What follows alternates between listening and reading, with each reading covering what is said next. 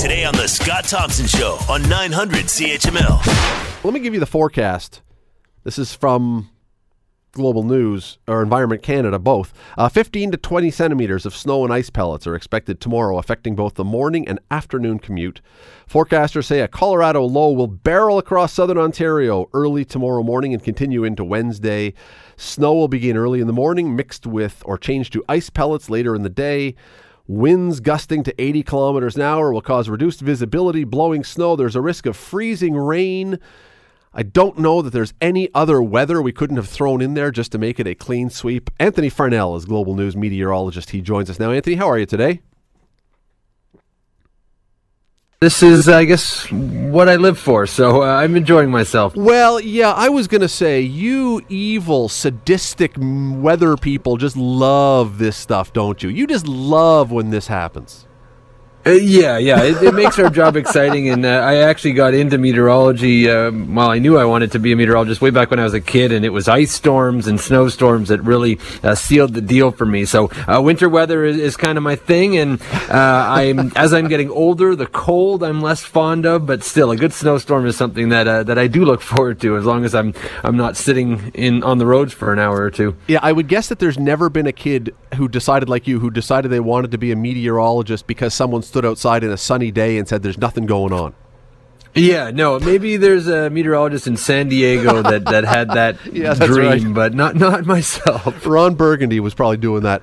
Um, yeah. so, how bad is it going to be tomorrow, then, Anthony? Well, the timing uh, isn't great uh, for the morning commute or the afternoon commute, Scott. So what we're expecting, that snow is going to start early on, and there will be some lake enhancement. I think, uh, much like that storm back in January, uh, totals are going to be more significant as we head uh, f- towards the Toronto area, and then especially further towards eastern Ontario. But it all depends where that lake band sets up during the storm. So uh, we are expecting snow in the morning. I do think we're we're talking 10 to 15 centimeters is what I'm thinking for Hamilton because of that transition to ice pellets and freezing rain. And that should occur uh, as early as noon. And it is going to last right through the afternoon commute. So by four or five, it'll be right near the freezing point, And eventually we're going to get into just plain rain, but uh, the damage will be done and the roads are just going to be a mess uh, all day tomorrow. So just to be clear here, we're talking about snow freezing rain, ice pellets, rain, and howling winds. That you, you've pretty much covered almost everything we could possibly throw in the mix.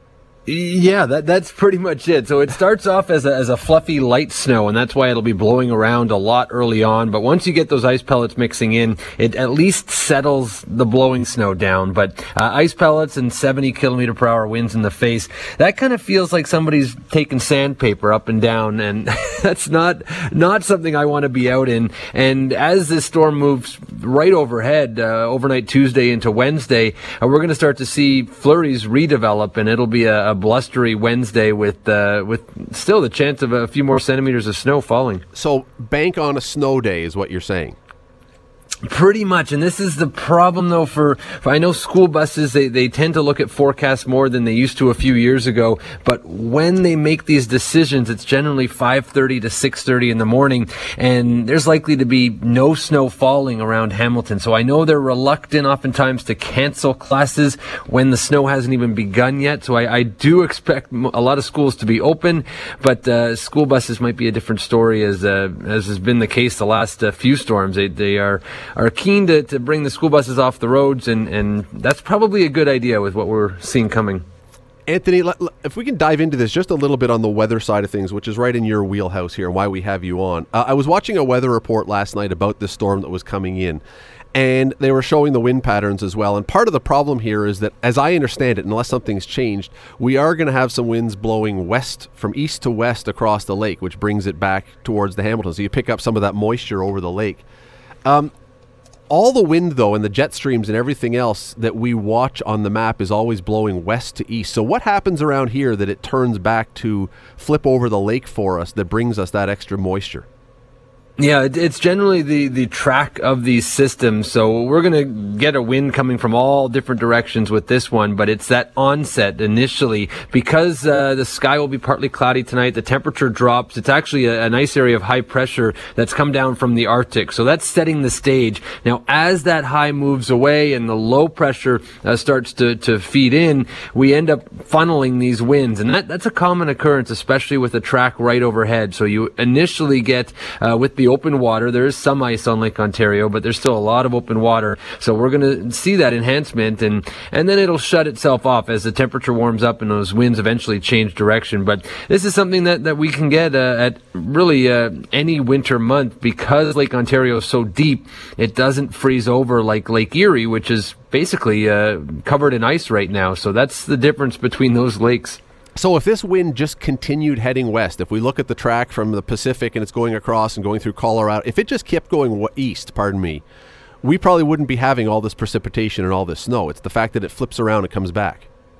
Yeah, that's it is going to enhance things. This is still a, big system, even when you get far away from the lake. Uh, we're talking Waterloo, Guelph, uh, over towards uh, Georgetown and Barrie. There's still 15 to 20 centimeters coming, in places like Ottawa and Montreal, 30 to 45 centimeters on the way, and, and there's no Great Lakes anywhere near them. Mm. So this this has moisture that uh, that originates from the Gulf of Mexico, and that's one of the problems. There's uh, a lot uh, to deal with in in a short period of time, and that's why I think uh, by the end of the day Tuesday, it's it's going to be it's going to be a mess, and salt's going to have uh, salt trucks are going to have problems as well as they're out there trying to to tackle this storm like like they did just last week. Uh, Anthony, what has been driving people nuts, I think, for a lot of places, especially around here, is we had it really good until about Christmas time. There was the weather was great. I mean, you didn't have much to do until then. Now, all of a sudden, since Christmas, it's been nuts is there any way of anticipating if we're expecting a whole bunch more to follow this? Are we?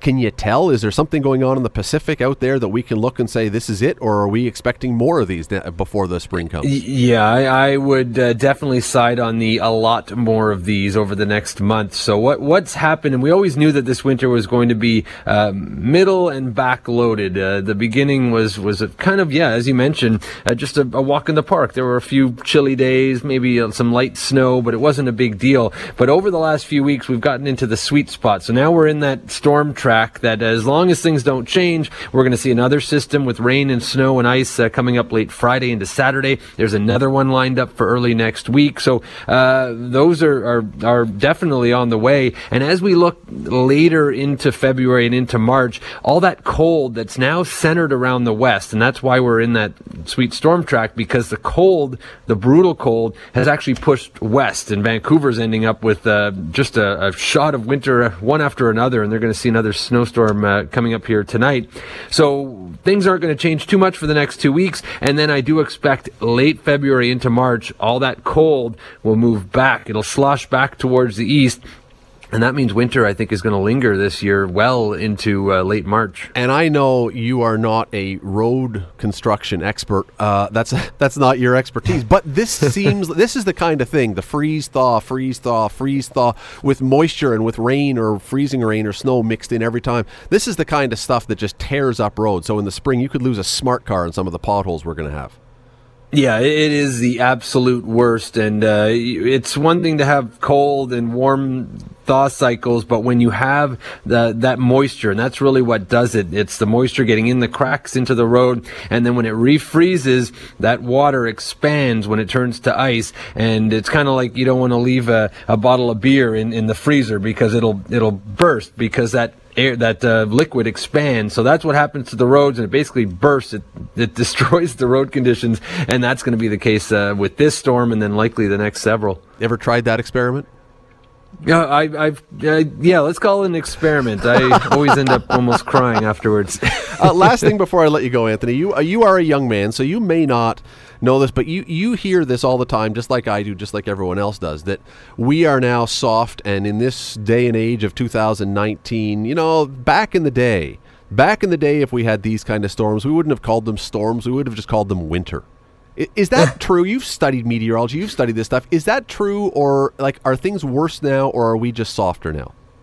Well, I, I, I, definitely don't think they're worse. Uh, even with these big systems, these 20 centimeter uh, snowfalls, even if we got two or three of them in a row, it has happened before. It's happened numerous times going back to the 70s, uh, in particular, the late 70s were, were just horrible across southern Ontario. And that's what a lot of, uh, a lot of the uh, elder generation remembers, and, and rightfully so. Those were some really bad winters. But uh, I, I do think maybe not, maybe soft is the wrong way to say it, but I, I do think there is extra hype with with every event. It's not just weather events. With with everything uh, going on right now with social media and the fact that everybody wants wants this storm to be worse than any one in history. So, so there's a lot of that playing into it, and and I, I think we just got to weed through that and, and, just know that there are also a lot more people out on the roads, and a lot of people that maybe don't have cars that are trying to take public transit and get stuck on the train or or on the streetcar. So these are all things that that play into these storms feeling maybe worse than they were back in the past.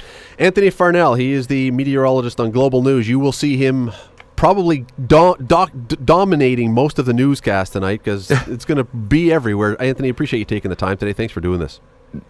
All right, thanks for having me on, Scott. Take care. The Scott Thompson Show, weekdays from noon to 3 on 900 CHML.